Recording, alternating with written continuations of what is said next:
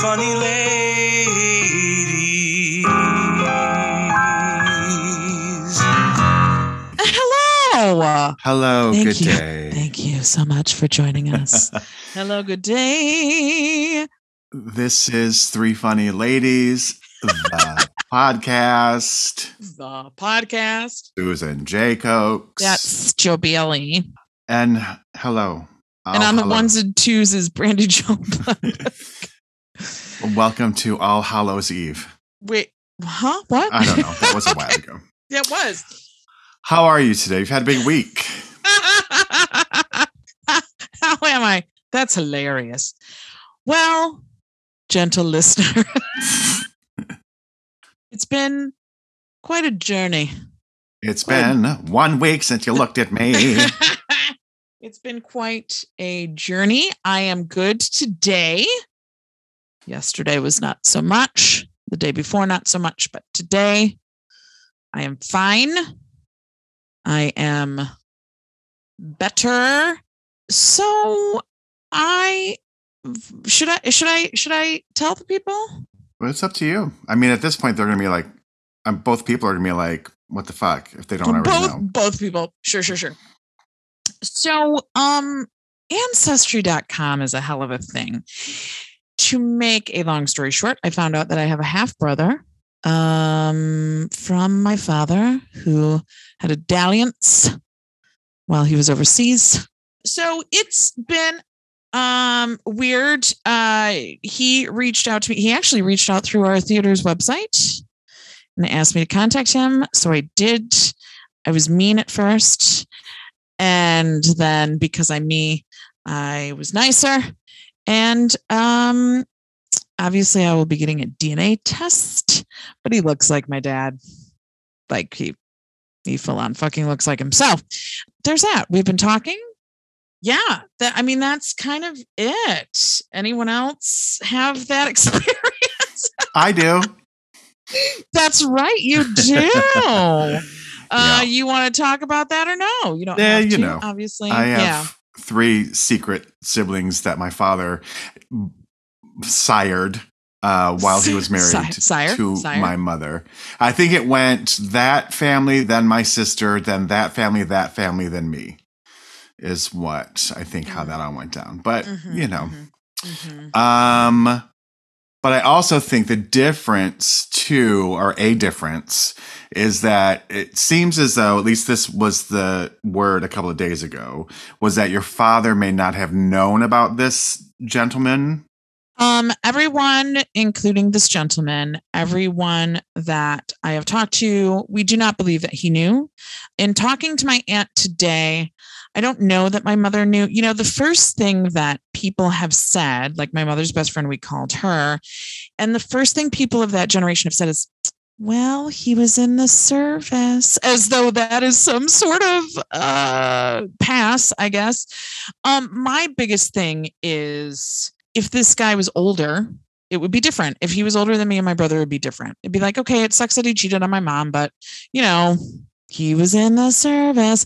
But this man is younger than I am. So my dad had a whole ass family. So it, it- that makes it a little, a little wonky donks. But, you know, I don't think my father knew about him. I don't know if my mother knew about the events. I have a feeling, knowing my mom, they probably had this thing where she was like, while you're overseas, you do you, and I don't want to hear about it. It sounds like something my mother would do. Um, so, and I only say that just because, and maybe this is just me being naive, but I just don't know that my dad would have done it otherwise. Also, this guy's mom like knows things about us. So I feel like there was a pass and my dad took it. Mm-hmm. You know, so whatevs. It's fine. There's nothing I can do about now. I mean, anyone I could ask is dead. My aunt and uncle seem to think that's probably true. My cousin thinks it's probably true. The other cousin, because this came about, my cousin on my dad's side, who I knew of, but I didn't know, um, she was trying to find a long lost sibling and she found this man and it listed them as cousins. Hmm. And then because he just recently found out that his father that he grew up with is not his father. Um, and so he was like, you know, "Uh, who's my dad? Would you know who my dad is? And out of process of elimination and things, this cousin of mine, they figured out it was my dad. So I still have to get a DNA test. I'm also requesting my father's military records to confirm uh, where he was when. Um, so I'm doing my due diligence, but I mean, this dude looks like my dad. He looks like my dad. So, you know, it is what it is. it's the Um, truth. There's nothing you can do about it. there's not a goddamn thing I can do about it. So you just sort of move on, I guess. Yeah. Um, yeah. So it's funny the the feelings that this sort of thing brings up and just sort of like because you're just talking about how he's younger than you like when i found out about my three half siblings. This was about probably about four years ago. It was just so important because my father my father got around um, obviously but he was married once before my mother and had three children from that marriage that my I have a full-fledged sister. So we the five of us all grew up together but i was always the baby. And Mm. so when i found out about this new family i was like i better still be the baby. That's funny. and my situation is that I am still the baby. So I am sorry that you are not the baby. Yeah. Yeah. My whole thing of it, it's funny because I I'm not the dad portion of it is the least upsetting portion, which probably people wouldn't understand, but that's the least upsetting portion of it. The most upsetting portion to me is that I I have an older brother already who's deceased. I'm sure everyone knows that by now. Um, and the thought of him having a half brother who is younger, that is something that sort of makes me sick to my stomach. So I told this guy, I'm not sharing Michael. Michael is mine. I grew up with him. He's mine. And he's gone. So there's nothing you can do about it anyway. So we'll just leave it at that. So that was really what's been most upsetting me the past two days. Um, I'm not sure why. I don't know. You know, it was just the two of us. And so to think that there was a person out there that shares DNA that we didn't know about, you know, it's less it's less of a me thing and more of a I don't want Michael to have another sibling. It's so funny to think of like back when both of us were children, there were people in the world related to us that we had no idea Yeah. that they were out there. yeah, I'm I'm really thinking about that now. And it's like when I got married, I had a half brother out there. When I was a child, there was some baby that was related to me. You know, it's just very strange. Like even little thoughts like when I went to see this movie, there was some guy out there that like it, it- it's very it's very strange. Um, so it's being to I've talked with him on the phone now. He's very nice. he's- I was just gonna say, does he seem like a nice man? He's very nice. Um, he is married. He is married. He has two has children. Um, he, you know, he's coming from a different perspective. Obviously, he thought the dad that he had, you know, he just recently found out that wasn't his dad. Um, and his dad wasn't great. So to find out that someone different is his dad is exciting to him. He's also lost a sister. And so to find a sister is a different perspective for him. So it's like we have opposite feelings. But I think that's so. I don't mean to interrupt, but I just think that's so fascinating that he has lost his sister and you have lost a brother, Yes. and like, and now this discovery is made.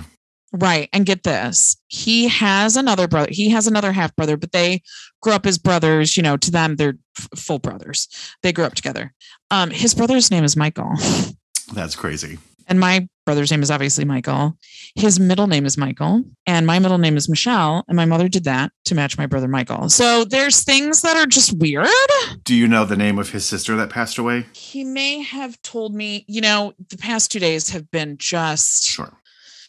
so there's a lot of stuff I remember. I can I can look it up later. Uh, he may not have, but he he may have told me. So it's just weird. And like I was talking to my aunt today, and I haven't spoken to my aunt. I'd spoken to my aunt right after my mother died. My mother and my aunt had a tumultuous relationship. Um, my life is like a Jerry Springer show, quite honestly. Um, and so they had a tumultuous relationship. And so when my grandmother died, they stopped speaking to us and vice versa. And so then when my mom died, my aunt had reached out to me. And then, you know, I was still raw from my mother dying. And then she had said some things that kind of rubbed me the wrong way just because. So I haven't spoken to her since my mother died. And when all this went down, I, I was like, well, I got to talk to them. They're the closest thing I have of that life. So I've been talking to her the past couple days, and she's like, you know, this happened for a reason, and the bitch of it is just trying to figure out what the reason is. And I said, well, maybe there's is the reason is for us to reconnect. I mean, that seems like a big bunch of steps to, but who knows? So yeah, it's obviously still very fresh.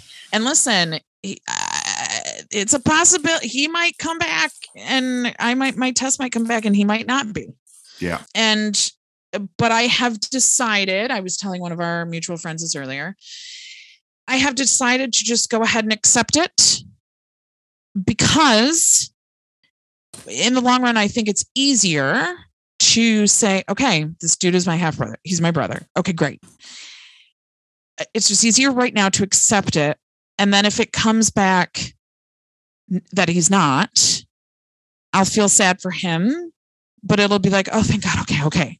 But if I were to not accept it right now and just wait, and then it came back that he was, I think that would be more devastating to me in the long run. Um, so I've just decided that it, it is what it is.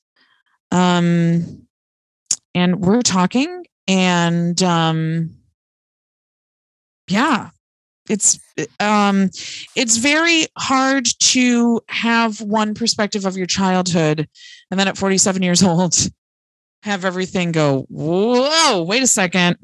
It uh also i think it would be di- like if i had found out my mother had given up a child for adoption it'd be way different because of me and my mom's relationship um so that would be way way way different so i mean i guess it's it's happening the best way it could happen i guess and so yeah I, I mean, I told him, I, I was like, listen, if this is a scam, I'm poor. Um, and also, then that you asked him uh, about his QAnon feelings. Yes, I did. I we were texting and I said, listen, before we go any further, um, do you believe that JFK Jr. is alive and going to be uh, Trump's vice president? And he said no, and then he laughed and he said those people are crazy. I was like, okay, then we can proceed. So, uh, and then I asked him DC or Marvel, and he said Marvel. So so far he's passing tests. Um, you know, he's from a different culture and also obviously a man and stuff. So there's there's stuff that I can already tell that we maybe don't sync up on, but it's not they're not deal breakers. So it's fucking weird. I I can't I I think my brain somewhere in the middle of yesterday decided to protect me and sort of just put this numbed glaze over itself. So we'll see. Tomorrow might be bad again. I don't I don't know. My brother's birthday is Monday. So wow. And like I said, that's been the biggest thing this whole time. So we'll see. Um, if my mother was still alive, this would be the week that she was visiting. So she's not alive. So think, I mean, I can't even imagine uh, how this would have gone down had she like been in my home. Yeah, there's there's Um, some reason why this is happening at this particular time Yeah. of the year. yeah. So it's Yeah. all so fascinating to me. Oh God, it's just so fucking weird. Uh, so anyway, that is what's Welcome to Three Funny Ladies, everybody. it's a big uh, week. Big week. big week. And then, but there's other big news that has nothing to do with that today. Have you seen the big news? You, I, th- I don't think you really care though. It's about Wicked. Have you seen Oh. this new? Oh yeah, you should. You were the one that shared it. I You're the one I found out from. So why don't you talk about it then? Well, the film is cast finally and moving forward finally with Cynthia Erivo and Ariana Grande as the two leads. Yeah. Uh, uh, uh, reaction is split s- seemingly on Ariana Grande. I just, I mean, I don't, I'm not like railing against it. I just thought she was really terrible in Hairspray Live. With her acting, I mean, obviously she can sing, and obviously Right. she has acted before. Um, but I just thought she was so terrible in Hairspray Live. And I think Cynthia Erivo is going to be amazing. Uh, so I feel really out of the loop. I don't even know who. Cynth- I mean, I know her. I've seen her picture. I know her name. I know of her. I just don't know what she's been in or done. Um, but I love that it's a woman of color, um, especially since Alpha's green for fuck's sake. So it doesn't matter. Like Yeah. my. This is going to sound strange. My main problem with the Ariana Grande thing when I first saw it was she just looks so much younger than that part usually calls for and against cynthia erivo just looks it's so that is the first thing and then and i didn't see hairspray live um and then just her voice like i don't want her to be ariana grande in it and the thing is is that i mean obviously she's got immense fucking talent and she has been on Broadway and those things. So I know that she can sing it straightforward the way it should be sung. Um, and I hope that's what she does. I think if that's what she does, um, it may be good. I just don't want her to Ariana Grande it. Yeah. And Cynthia Erivo first came to us in the Color Purple revival, Okay. and she won the Tony for that. And then she just was in that Aretha Franklin miniseries that was on Nat Geo. Okay. Okay. Um, she was in that Stephen King. I forget what it's called. The out, the Outlooker, the Onlooker on The HBO. Outsiders? The No. No. The the it starts with an O, right? The Onboarders. it does. the onboarders. It's a it's about a team of HR people. Uh, Stephen King's done it again. The, the outsider, I knew that. just one, just Stephen one singular King's done outsider. it again. just one singular outsider. Just when you thought it was safe to go to to, return to the office. Stephen King's on borders. there's no open enrollment. You know that. But here's the other thing oh, too, because you know, and we talked about this briefly recently. When Madonna did Evita, she went through Yes. vocal lessons and never sounded better in her life. And consequently, then Ray of Light was the album that came out right after Evita, and her voice was in just top form. So maybe it'll be that sort of thing too. Maybe she'll take some lessons or something that will tone down some of the the popisms. yeah it's just that ah that airy bullshit like stop. And i and i have i know that she's capable of singing it straightforward. So hopefully that's what she does. And hopefully they didn't cast her because of the usual singing quality she has. So hopefully they cast her based on you know previous work and what they know she can do. So uh but the other thing and i don't this has not been confirmed by any article i've read but i've seen uh rumors of it is that fucking James Corden is in it Ugh. as Dr. Dillamond and I'm like can do he doesn't have to be in every musical I, here's uh, uh, testing one two three four he doesn't have to be in every musical I don't understand the fucking obsession with him stop it I was talking with our friend Vince today about the whole thing, and he was like, "Who?" I said, "Like my big thing is who's going to be Madame Morrible," and he said it's got to be someone formidable, and I said Kathy Bates, and he's like, "Ooh, or Meryl Oh Streep," God. and then I'm hearing now Meryl Streep or Emma Thompson. oh my god Emma, oh my god Emma Thompson Emma Thompson But then he was like, "Do you think Joel Grey can still play?" And I'm like, "I'm sure they'll get someone who's more of a name to be the wizard, like Clint Eastwood." Um, JK, but he also brought up James Corden, and I was like, ugh, no, just No. no. Yeah, and he and like I said, I don't know. I haven't seen anything official. But I wouldn't put it past everyone. It's like, can, Jesus, get off this dude's dick. He's not. He's gross. Like, stop. He's weird and gross. Stop it. Yeah, and he also Vince also suggested Ali Stroker as the sister. Is her name Nessa? Nessa, Nessa Rose. Yeah. No. So Perfect. Would be so great. perfect. Yeah. Although I don't know. I just know the soundtrack. I have not seen Wicked.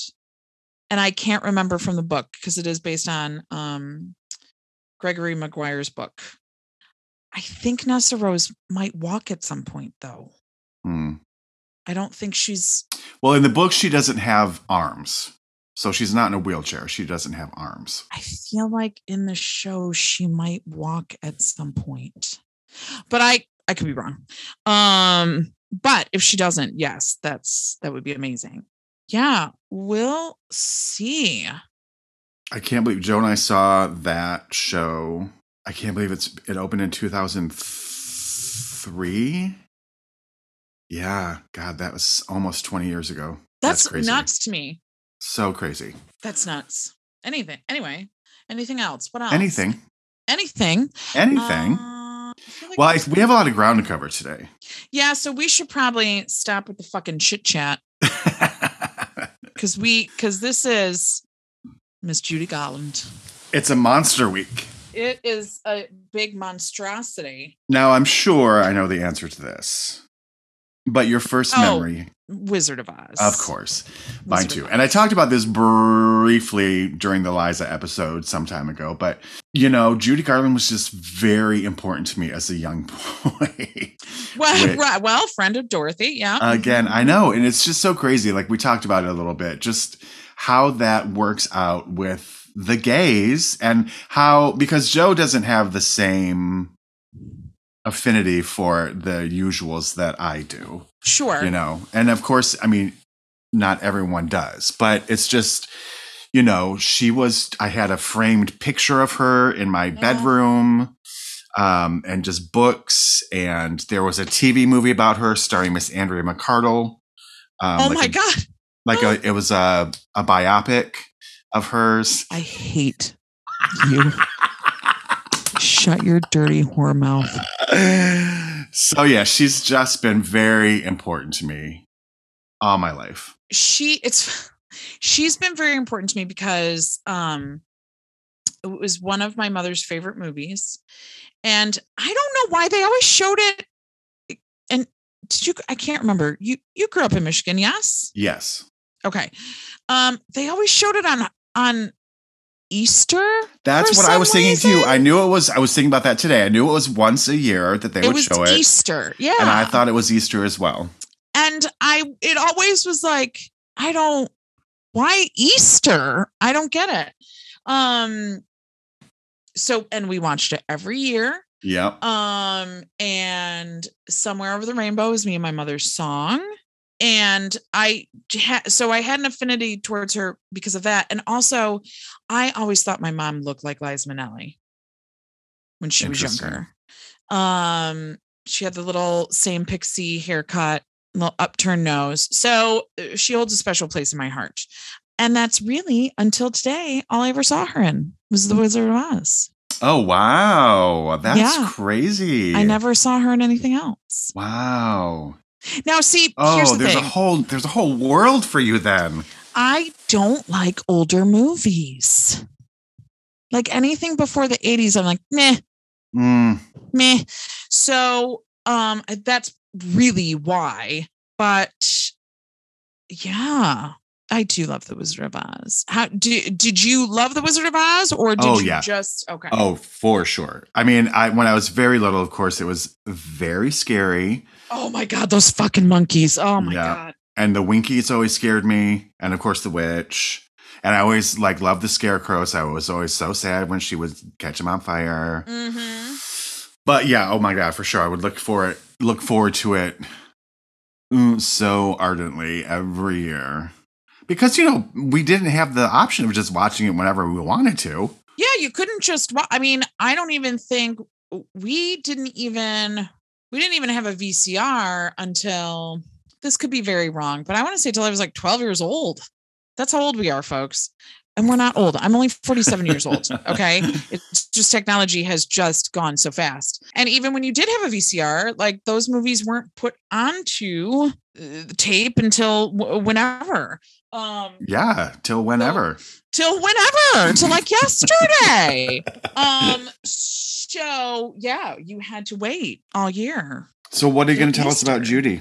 let me tell you something uh, i mean this is there's how many pages i can't even my god okay well I first know. of I all think mine's like I think mine's four pages. she was born frances ethel gum Yeah, not none of the three of those work at all. None of the three of those work.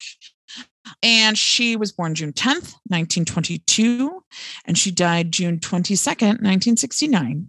Uh, she later changed her name, obviously, to Julie Garland. Um, she was obviously an actress, singer, dancer, and television radio presenter.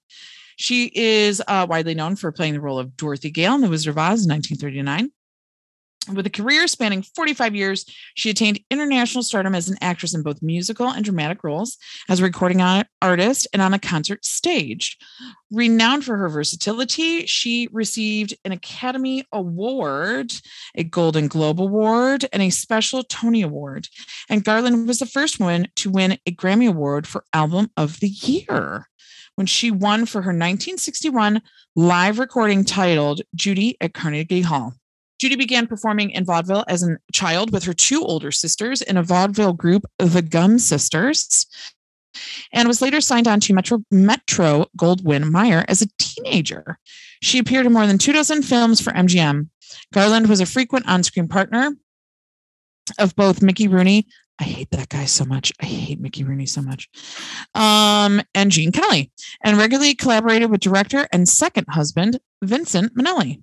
Other starring roles during this period includes included Meet Me in St. Louis, uh, The Harvey Girls, uh, Easter Parade, Summer and Summer Stock. In 1950, after 15 years with MGM, the studio released her amid a series of personal struggles that prevented her from fulfilling the terms of her contract. Although her film career became intermittent afterwards, two of Garland's most critically acclaimed roles came later in her career. She received a nomination for the Academy Award for Best Actress for her performance in A Star is Born, and a nomination for Best Supporting Actress for her performance in Judgment at Nuremberg. She also made record breaking, uh, what? She also made record breaking concert appearances, released eight studio albums, and hosted her own Emmy nominated television, television series, The Judy Garland Show. At 39, she became the youngest and first female recipient of the C- Cecil B. DeMille Award um, for Lifetime Achievement in the industry. At 39 to get a Lifetime Achievement Award. In 1997, Garland was posthumously awarded the Grammy Lifetime Achievement Award. Several of her recordings have been included into the Grammy Hall of Fame. And in 1999, the American Film Institute ranked her as the eighth greatest female screen legend of classic Hollywood cinema. Um, Garland struggled in her personal life from an early age. The pressures of early stardom affected her physical and mental health from the time she was a teenager. Her self image was influenced by constant criticism from film executives who believed that she was physically unattractive, which are you fucking kidding me? Yeah, She- seriously. Is like a little porcelain doll. She is so cute and who manipulated her on screen personal appearance. Throughout her adulthood, adulthood, oh my God, adulthood, hmm. she was plagued by alcohol and sub- substance abuse disorders, as well as financial instability, often owing hundreds of thousands of dollars in back taxes. Her lifelong substance, oh, fuck. Sorry, I didn't know this. And I just read ahead a little bit. Her lifetime substance abuse disorder ultimately led to her death in London from an accidental uh, barbiturate overdose at the age of 47, which is my current age. Ugh. Garland was a lifelong and relatively active Democrat. During her lifetime, she was a member of the Hollywood Dramatic Committee and a financial and moral supporter of various causes, including the civil rights movement. Uh, let's see. In September 1947, Garland joined the Committee for the First Amendment, a group formed in Holly, uh, by Hollywood celebrities in support of the Hollywood 10 during its hearings uh, of the House Un American Activities Committee, an investigative the pepper, an investigative committee of the United States House of Representatives led by J. Parnell Thomas, which was formed to investigate alleged disloyalty and subversive activities on the part of private citizens. Um, let's see. Uh, there is so freaking much. Okay. Garland was friend of President John F. Kennedy and his wife Jacqueline, and she often vacationed in Hyannisport, Massachusetts. Uh, the house she stayed in during her vacations in Hyannisport are known as the Judy Garland House because of her association with the property. Uh, Garland would often cause, uh, would call the president weekly, often ending her phone calls by singing the, the first few bars of Over the Rainbow. On September 16th, 1963, Garland, along with daughter Liza, Carolyn Jones, June Allyson, and Allyson's daughter Pam Powell held a press conference to highlight and protest the recent bombing of the 16th Street Baptist Church in Birmingham, Alabama, that resulted in the death of four young African American girls. They expressed their shock at the events and requested funds for the families of the victims. Pam Powell and Liza, Liza Minnelli both announced their intention to attend the funerals of the victims during the press conference. In 1963, Garland sued Sidney Luft for divorce on the grounds of mental cruelty. She also asserted that he had repeatedly struck her while he was drinking and that he had even attempted to take their children from her by force. She had filed for divorce from Luft on several previous occasions, even as early as 1956, but they reconciled each time.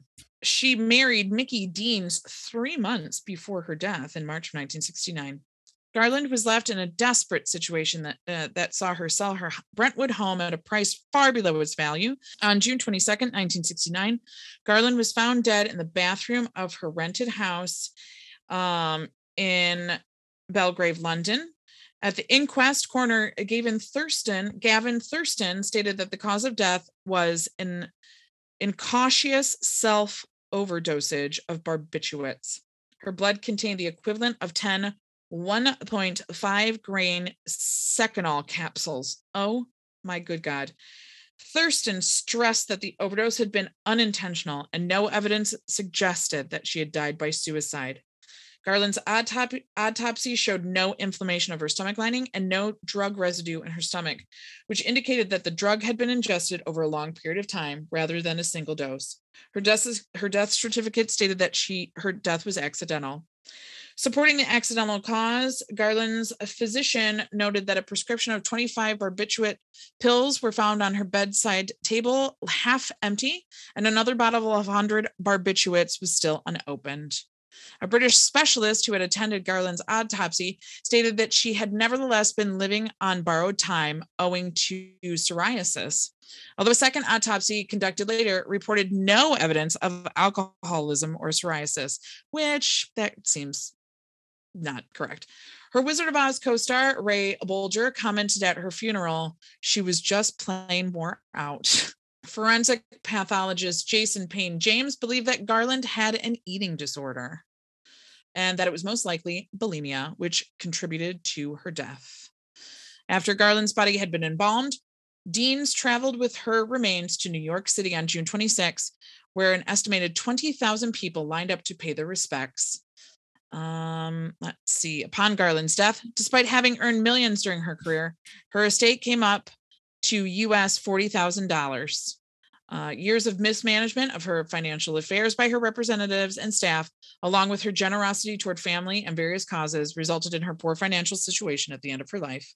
In her last will, signed and sealed in early 1961, Garland made many generous bequests that could not be fulfilled oh, because her estate had been in debt for many years. Her daughter, Liza Minnelli, worked to pay off her mother's debt with help of family friend Frank Sinatra. In 1978, a selection of Garland's personal items was auctioned off by her ex husband, Sidney Luft, with the support of their daughter, Lorna, and their son, Joe. Almost 500 items, ranging from copper cookware to musical instruments, uh, musical arrangements, sorry, were offered for the sale. The auction raised $250,000 for her heirs. At the request of her children, Garland's remains were disinterred from Ferncliff Cemetery in January 2017 and reinterred uh, 2,800 miles away across the country at the Hollywood Forever Cemetery in Los Angeles. So that's, that's, yeah, 47. My God.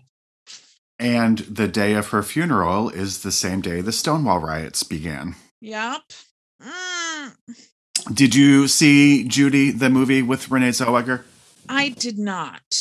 I did not. I liked it. People are torn. I liked it. I cried most of the way through it. But And uh, did you uh, did you think she did a? good I did. I thought she was I thought she was very good. I thought it was very brave of her to do her own singing. Oh, she did do her own um, singing. Yeah. Did she do her own singing in Chicago? She did. Yeah. Okay, okay. But And- like Julie Gar- Judy Garland is different. Yes. Uh, was nominated for a Grammy Award for it. Holy crap! All right. didn't win. So, uh, as you mentioned, she performed in vaudeville with her sisters uh, Mary Jane and Dorothy, which is interesting. Yes. Uh, they toured the vaudeville circuit as the Gumm Sisters, uh, but when they were performing in Chicago, George Jessel was performing also. This was in 1934, and he encouraged them to change their name because the Gumm Sisters was often met with laughter from the audience. yeah, it's, and- it's real bad. I know. One time they were billed as the Glum sisters by Oh, accident. no! So No. it's a mystery as to who came up with Garland, but they started touring as the Garland sisters. Uh, and then in September of 1935, Louis B. Mayer asked songwriter Burton Lane to go to the Orpheum Circuit, or not the Orpheum Circuit, the Orpheum Theater in downtown Los Angeles where they were performing. So he went, and then a few days later, Judy and her father were brought in for an impromptu audition at Metro Goldwyn Mayer. She performed Zing with the Strings of My Heart, and she was immediately signed to a contract with MGM. So the problem was hmm. they signed her, but then they didn't know what to do with her.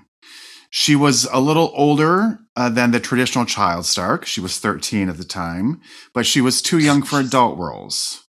Plus, according to them, her physical appearance was a dilemma because she was only, I know, four and a half, four feet, 11 and a half inches tall. But here's Aw, the, here's, cutie. the thing because she was at MGM. So MGM was really known as like the glamorous studio. So like Ava Gardner was there, Lana Turner, Elizabeth Taylor, and then you have Judy Garland, who is not a classic screen beauty like these other women were. And so you don't and she's also young, you know, she's in that Mhm. in between stage. So they didn't re- really know what to do with her. And so um, also part of the problem is that uh, Louis B. Mayer uh, would constantly refer to her as his little hunchback, oh, which I'm sure does a lot for one's self esteem, especially when you're a teenager. when you're a, a girl teenage, I mean, Yeah. Jesus. And to look at her and to know how beautiful she is and to think that people are disparaging about her appearance is mind blowing to me. Yeah, yeah. So she really came to the attention of studio executives when she sang a special arrangement of You Made Me Love You to Clark Gable at a birthday party that the studio arranged for him. And then her rendition was so well regarded that she performed the song in the All Star Extravaganza Broadway Melody of 1938 when she sang it to a photograph of him. So they finally decided to pair her with Mickey Rooney, who also I think is a total POS, Mhm. uh, in a string of what were known as backyard musicals.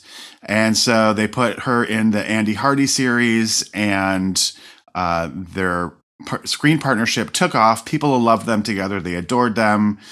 The, um, they were paired as lead characters for the first time in Babes at Arms, which was in came out in 1939. And then uh, when she was 16 in 1938, she was ultimately cast in The Wizard of Oz. Uh, she was not the first choice, of course, for the role. uh, Louis B. Mayer really wanted Shirley Temple, who was Mm. under contract at 20th Century Fox, but they would not loan her out.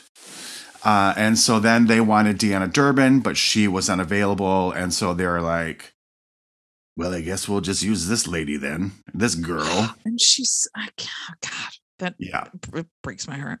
So the so the Wizard of Oz was a tremendous critical success, and uh, brought her her only Academy Award, which was an Academy Juvenile Award for her performance in both The Wizard of Oz and Babes at Arms. After that, she did a series of films for MGM: The Harvey Girls, Meet Me in St. Louis, For Me and My Gal, Easter Parade, which paired her with Fred Astaire. Uh, was a huge success. So they immediately reteamed them together, Judy and Fred Astaire, in the Barkleys of Broadway. But during the filming, uh, she was taking a lot of pills, a lot of barbiturates, a lot of sleeping pills, um, a lot of illicitly obtained pills containing morphine. Uh, and so it was around this time that she also developed a serious alcohol problem. Mm. So all of these issues caused her to miss several days of shooting in a row. Uh, and so she was ultimately let go from the film and she was replaced by Ginger Rogers. When her suspension was over, she came back to work at MGM. She was in the Rogers and Hart bi- biopic, uh, Words and Thank you. Music, which was her last film appearance with Mickey Rooney. And then she replaced June Allyson, who was pregnant, in the musical In the Good Old Summertime, uh, which was a tremendous success for her. Right after that film, she was cast in the film adaptation of Annie Get Your Gun. She was very nervous about taking this role because the role was so strongly identified with Ethel Merman. Uh, Busby Berkeley was directing. They did not get along. Uh, so ultimately, she tried to have Busby Berkeley fired. Uh, that did not work. Uh, so she started arriving late to the set. Sometimes she just wouldn't show up. And she was also at this time undergoing electroshock therapy for depression. Oh. And ultimately, she was fired from Annie Get Your Gun and replaced by Betty Hutton. So, also with the end of that film came the end of her time at MGM. Mm. She then took time to do concert appearances and all of that. So then in 1954, she signed with Warner Brothers for the remake of A Star is Born with James Mason, directed by the great George Cukor. And uh, things started well, um, but quickly took a wrong turn. She began missing again. She began Mm. showing up late. Uh, the whole filming of that movie took 10 months um, because of delays. Mm. After that, she was nominated for an Academy Award. It's uh, she lost, and it's still to this day one of the biggest controversies in Oscar history really? that she did not win. Yeah. Uh, and then she went on to be, uh, appear in Judgment at Nuremberg, for which she was also nominated for an Academy Award. Uh, she's so good in that. She's in does a voice in the animated movie Gay Purr-ee, which I have never seen. And uh, in 1961, she appeared at Carnegie Hall, which was a highlight, one of the greatest nights in show business history. Uh, the two album, two record album, Judy at Carnegie Hall, was certified gold, charting for 95 weeks on the Wow. Billboard charts, including 13 weeks at number one. Uh, it won four Grammy Awards, including Album of the Year and Best Female Vocal of the Year. Still to this day, considered a seminal work. Mm. She was then cast in 1967 in the role of Helen Lawson in Valley of the Dolls, which, oh, if only that could have been. Uh, there's footage of her in wardrobe tests for it. Um, apparently, she was treated very poorly by the director uh, of that film, Mark Robson. He really, the word is that he really wanted her cast to really drum up publicity for the film. Um, ultimately, she was fired from the film and replaced by Susan Hayworth, who is fine in it, but she's no Judy Garland. Uh, she returned to the stage uh, at the Palace Theater in 1967 for a 27 show stand, performing with uh, her children Lorna Luft and Joey Luft. And uh, she wore a sequin pantsuit uh, for this tour that she ended up stealing from her Valley of the Dolls wardrobe test, Well, which I think is. is lovely. Yeah. Uh, and then uh, in 1969, uh, her health had deteriorated so much, but she needed the money. So she went to London to perform at Talk of the Town for a five week run. And this is what the Renee Zellweger movie is all about. Mm. And she was paid the paltry sum of 2,500 2,500 pounds a week, which is wow. not a lot of money for someone of her caliber. And then we know the rest of of her. Hmm. Just a sad, sad, sad life. yeah. And all of that fucking talent. Just. Oh God, it's so fucking sad. So what was your movie? Well, I think it'll come as no surprise that it was The Wizard of Oz. Yes. Just because it does have such a place in my heart. And um yeah, I just I I love it. It scared the shit out of me when I those those fucking monkeys. Even watching it today, I was like, God, they're still creepy. they, they really are. God, like they were trying as hard as possible to make them as I mean, I guess, yeah, that would be the point. But it's like um The Wizard of Oz was released in 1939. It's an American musical fantasy film produced by MGM. It's an adaptation of L. Frank Baum's 1900 children's fantasy novel, The Wizard of Oz.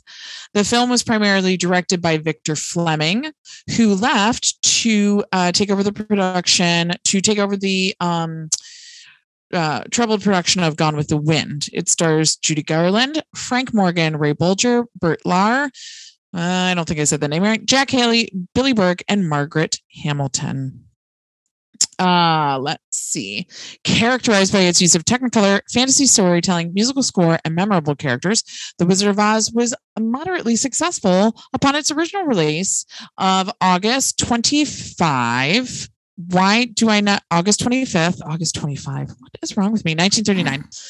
The film was considered a critical success and was nominated for six Academy Awards, including Best Picture, winning two categories Best Original Song for Over the Rainbow and the Best Original Score. While the film was sufficiently popular at the box office, it failed to make a profit for MGM until its 1949 re release. Um, do, in the 1956 television broadcast premiere of the film on CBS network, reintroduced the film to the public. According to the Library of Congress, it is the most seen film in movie history. In 1989, it was selected by the U.S. Library of Congress as one of the first 25 films for preservation in the National Film Registry for being culturally, historically, and aesthetically significant. It is also one of the few films on UNESCO's Memory of the World Register. It is among the top 10 in the 2005 BFI British Film Institute list of 50 films to be seen by the age of 14 and is on the uh, BFI's updated list of 50 films to be seen by the age of 15. So they're going to have one for each age. Jesus. The Wizard of Oz has become the source of many quotes referenced in contemporary popular culture. The film ranks often on critics list critics lists of greatest films of all time and is one of the most comically successful adaptations commercially ex- successful you idiot adaptation of L. Ba- of L. Frank Baum's work um, and there's also another little tidbit there's three things that you can never joke about in improv because uh, it will never be funny the audience will never laugh at them and one of them is the Wizard of Oz. How interesting. I never heard that before. And people try it and it never works. It's never funny. Wow. Isn't that so weird? Yeah. It's so weird. So, uh, uh, people, I mean, there's tons of little tidbits about the Wizard of Oz, but the one that first came up that I thought was the most interesting was the studio didn't like Over the Rainbow. They thought it went on for far too long and they were going to cut it for time. wow. That's crazy. right? And really, it's not that long. It's actually a shorter song. Like if you go up and look up the lyrics, I promise you, it's a shorter song than what you remember. It has fewer f- words than what you remember. I promise you. I have So- never thought that song was long. Yeah, that's what I'm saying. It's like That's crazy. Yeah, yeah.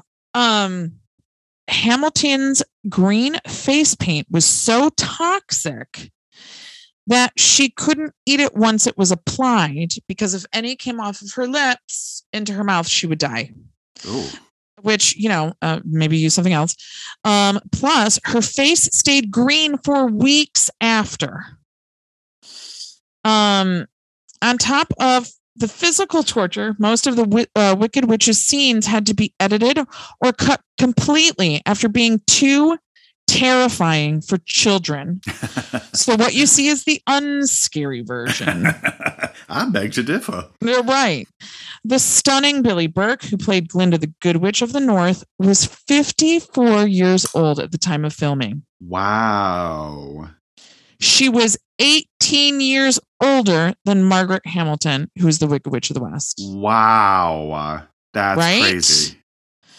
Um, the prosthetics for the scarecrow's face left a pattern on his face for a year. Wow.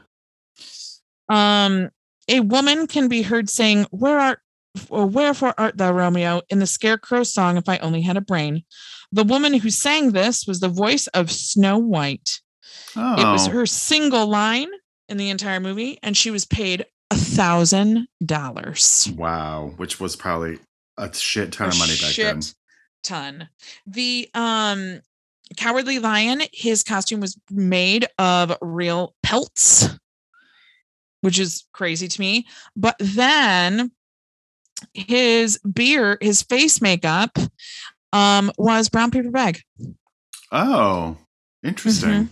hmm Um and then the horses, when they're different colors, uh, Mhm. they were colored with jello. Oh, wow. Um, and in 1974, Garland's daughter, Liza Minnelli, married producer Jack Haley Jr., whose father was Jack Haley. Isn't that crazy? Yeah, I knew that. Um, according to the researchers at the University of Turin, this movie is the most influential film, meaning that it has influenced more films than any other single film. The Wizard of Oz beat out Star Wars and Psycho. It's a bit I I who is your favorite character? I I'm gonna say you probably thought Dorothy. So aside from Dorothy, who's your favorite character? The Scarecrow, for sure. Okay. I think I like the lion. I don't know. It's remarkable. I uh, because of course I've seen this movie so many times, but I haven't seen it in a quite a while. Uh-huh. So it was really lovely to revisit it with Mhm, sort of fresh eyes and just being older. mhm. It is for being 82 years old. Jesus. It is remarkable. The Mhm. special effects are so good. The twister looks great. Mhm. The even the cowardly lion, his tail moves somehow on its own, Mhm, mhm. which uh, is just so amazing. The things that they were able to do in fucking 1938, 1939. I know. It's crazy. It is so crazy. I mean, there's really not, and just I was delighted all over again going into color, which is just Mhm. so genius of them, the choice they made. I love that the beginning and end are sepia toned and not just black and white. Mhm. Like it's there's just like it really is like everything they did in this movie was just the right choice. Mhm. And even like the wizard when he's the actual just the head wizard, you know, not the head wizard, but you know what I'm saying. You know, Um, wizard. Yeah. looks great. Like it just all looks so good and not schlocky. I mean, like, you know, you watch the original King Kong, which was, you know, out in I think 1933. That you watch it now and you're like, eh, that's that looks schlocky. Right. But like this, you like I don't ever have that reaction watching this movie. no, no. I mean, there's moments where like, oh, that's kind of quaint how, you know, they didn't have the technology and that's how they did it, but it's it's well done for the time. Yeah. Yeah, so you never- You never scoff at it. Yeah. Yeah. Margaret Hamilton is just could not be scarier. I just even when she's riding that bike at the beginning when she's Miss Gulch, like just Right? her posture is just so ramrod straight on that bike. hmm And it's Um, just I think it's so genius having the three of them be the farm hands at the beginning. I know. I always hated when she falls into the pig sty.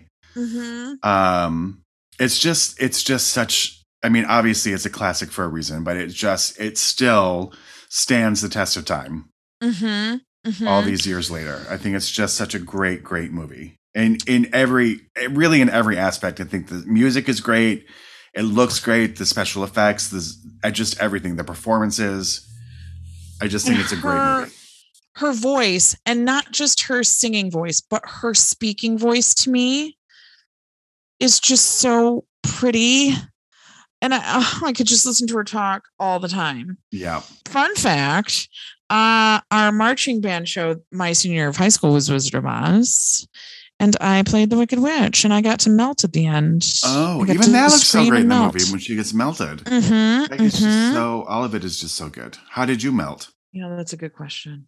I don't remember. Oh, the water, they threw wa- quote unquote water at me, but it was glitter and streamers.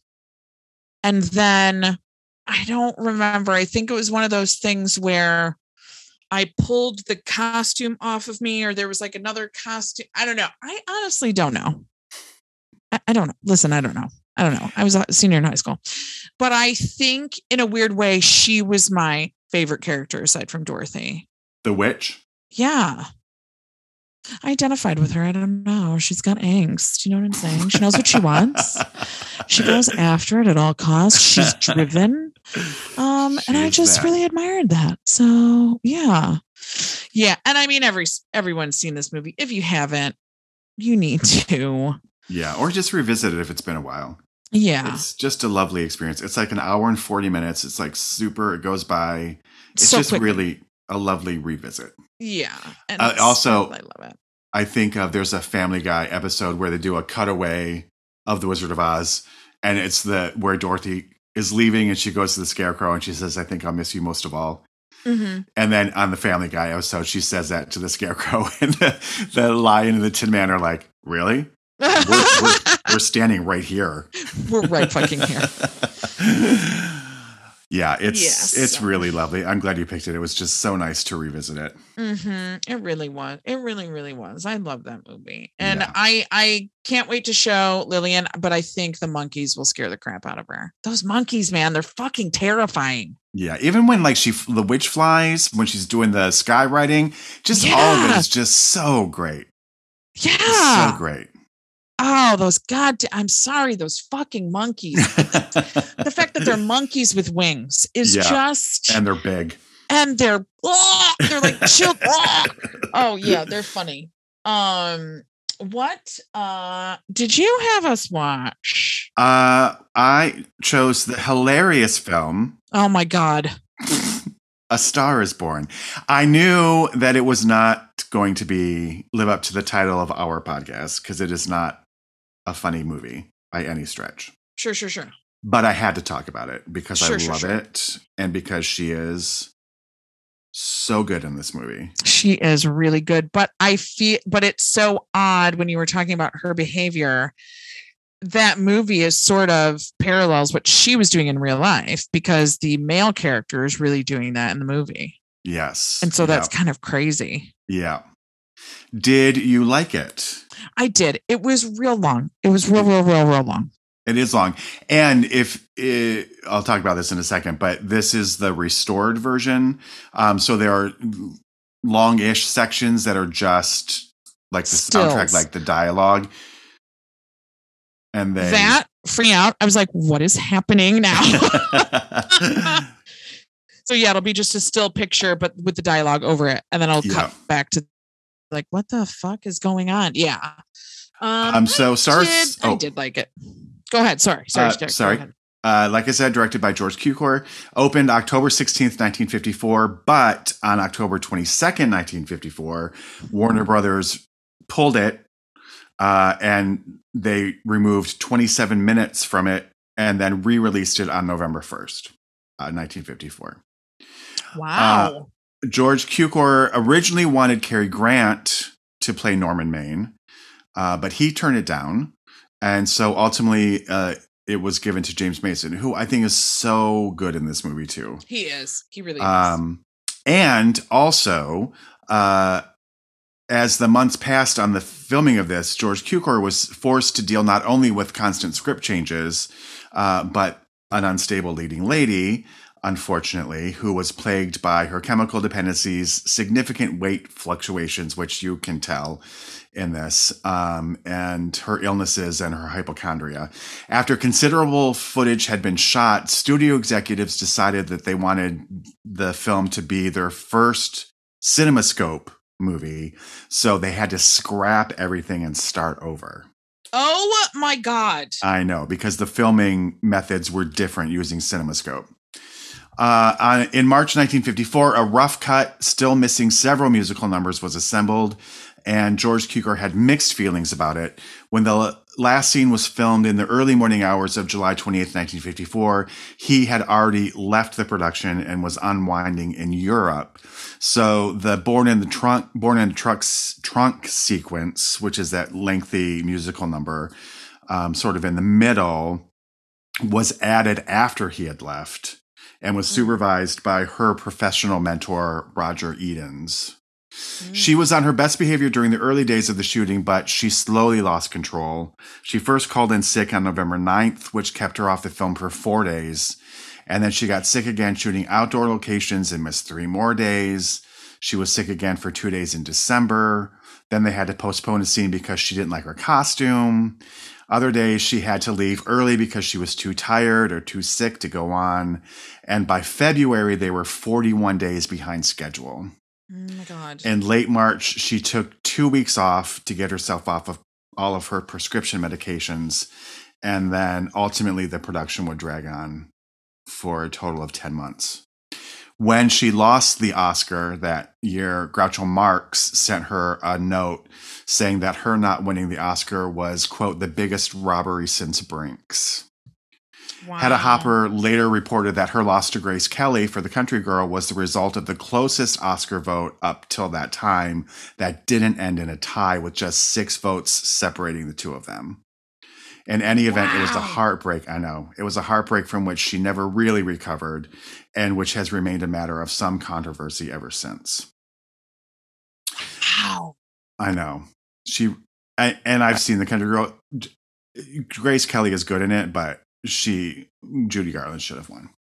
Um, and so uh, later on in the 70s, in the late 70s, uh, film historian Roger Haver was doing a George Cukor rep- retrospective at the Los Angeles County Museum of Art.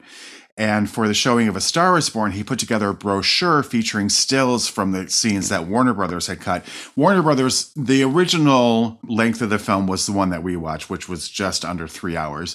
Warner Brothers Mm. was concerned because the theaters would not be able to show it as many times in a day with the longer time, which is why they pulled Mm. it and cut it to make it shorter so that they could cram in more screenings. Sure. So this film historian put together this brochure with stills of the scenes that were cut and descriptions of what was missing. So this triggered interest at Warner Brothers, where an apprentice film editor discovered the complete three-hour soundtrack, just the sound and dialogue from the film, in the sound department's Mm. storage vaults. And so that was what they used for this restoration, but the the film of it had already been damaged or destroyed, and they were not able to use that, which is the result of the stills that they use in the film. So they Mm. premiered this restoration in 1983, and Lorna Luft and Liza Minnelli were there. And then apparently, um, after the filming, they had to repair to a separate room where they just could not stop crying for like 20 minutes because they were so moved by by it. But I just think it's just lovely. Have you seen the newest one? The newest Star is Born? I have not, but I love Judy Garland's rendition of "Shallow" better. That no, I haven't. I have not. I it's have not. also very good. Um, I just that scene at the Academy Awards is mortifying. Oh my, oh my god, I just feel so bad for her. But her dress. Oh, gorgeous, gorgeous. Oh my god, that dress. and just everything that she does in this film, all of those lengthy musical numbers. Mm-hmm. And then I was like, oh my goodness, there are black people in this movie. But then they had the black people tap dance. So I was like, okay. uh, yeah, yeah, yeah, yeah, yeah, yeah. but I was so Well- surprised to see those two African American kids that she was dancing with. It is how do you know how old she was? I keep meaning to look it up. Do you know how old she was when she filmed that? She was, how, what year was she born? 1922. Okay. So she would have been 32, 33? 32. Now listen, she's a beautiful woman. She already looks rough. Yeah, she had she I mean when she died, I you I could not believe that she was only 47 just from the looks of her. Like Ray Yeah. Bolger was correct. Like she just wore herself out with everything that she did to her body. Mm-hmm. And also I was reading some stuff today that uh she had an abortion. She was pregnant with oh someone's baby, Glenn Ford maybe. Uh in the and I know she had an abortion when she was married. I, mean, I don't think she was married to Sid Luft yet, but just like so much she did to herself. She just did it all. Yeah.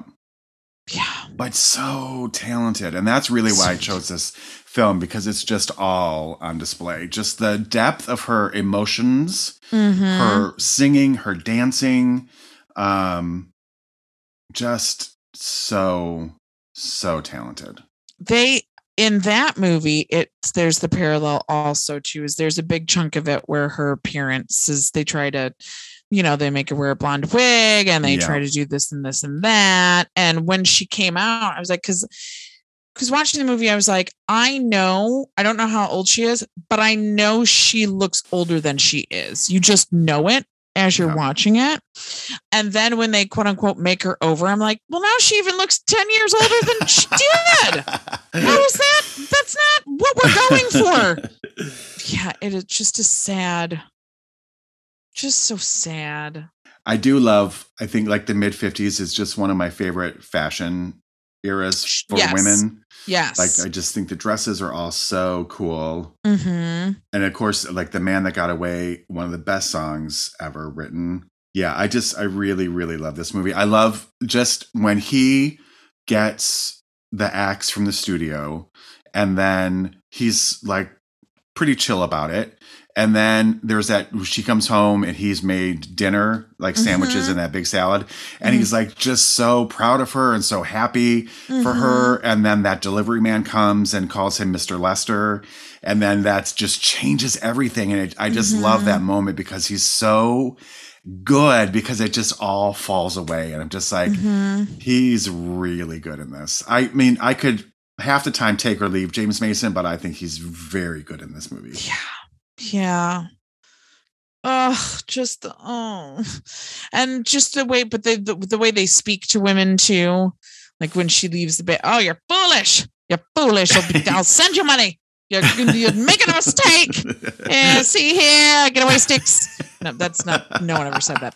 Um, nor does it even make sense. But the parallels to her real life that were actually happening at that time is just stunning to me. Yeah, I read. I was reading something that said like it, that about that point because James Mason continued working all the way up until he died, and she was really the one who was like their characters were flip flopped. Mhm. That's crazy.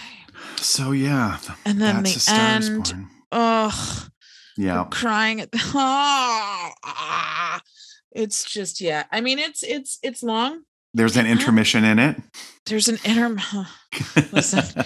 and and they did this in older movies. Uh, if you need an intermission, please consider in a film. Please consider uh, cutting some shit.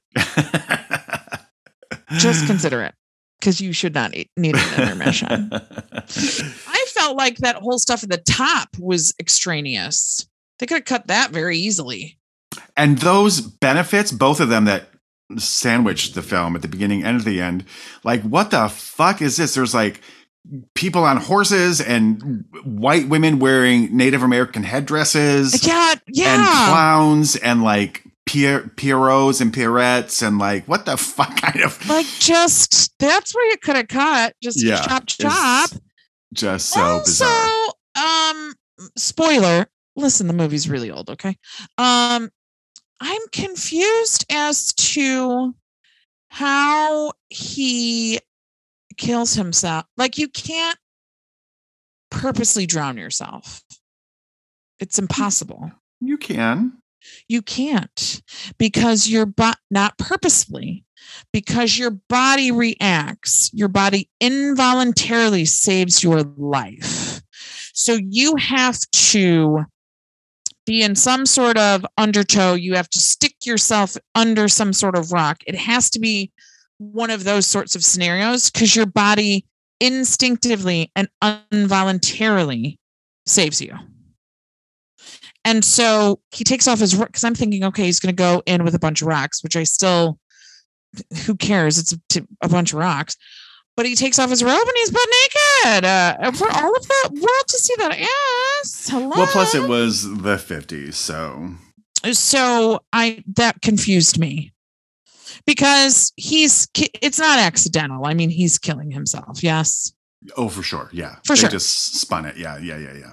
Yeah. So it just um I was just confused as to how that would really be sort of possible. But other than that, great film. so that is our hysterical story of the week. Okay. The yeah, story of really. Judy Garland. I I started us off with a bang, and then we went into the depressing life of Judy Garland, and um, so But both of these it- films are on HBO Max if you have that as a streaming service. Now, you have been saving this WePod. You've had this in your back pocket for some time that we're I about to do. have. I have, and actually, I have to look it up because now I have forgotten. This was a suggestion. Um, someone slid into our DMs all, all seductively. Steph K has requested that we do a wee pod on the Tiff, uh, Tiffany Haddish stand-up special Black Mitzvah. All right. So that's what we'll do. I know that we um already have covered Tiffany Haddish, but uh, there are no rules here. No. None whatsoever. So that's what we're gonna do. Uh, All right. Black Mitzvah. We're coming for you. we are coming for you. Get ready. So that's what we're gonna do next week. Do you have any inkling, just out of curiosity, who your lady is going to be? Yes, I do, but I'm going to save that. All right. Mystery. well, gosh darn, we've just had so much hysterical lap knee slapping fun with you guys today. Yeah. So hopefully you'll come back next week. Sorry, guys. um, yeah. So follow us on the Insta. We've changed our handle. we it's have. Three Funny Ladies podcast. Yes. So hit us up there. Also, you can write to us, which is still just three funny ladies at gmail Okay. uh, dot com. Uh, that's that was my question. Um, so yeah, write us an And email. we, slide into our DMs. yeah, and then smash that like button. I hate you. and we'll see you or talk to you next week. we sure will. Bye. Bye bye now.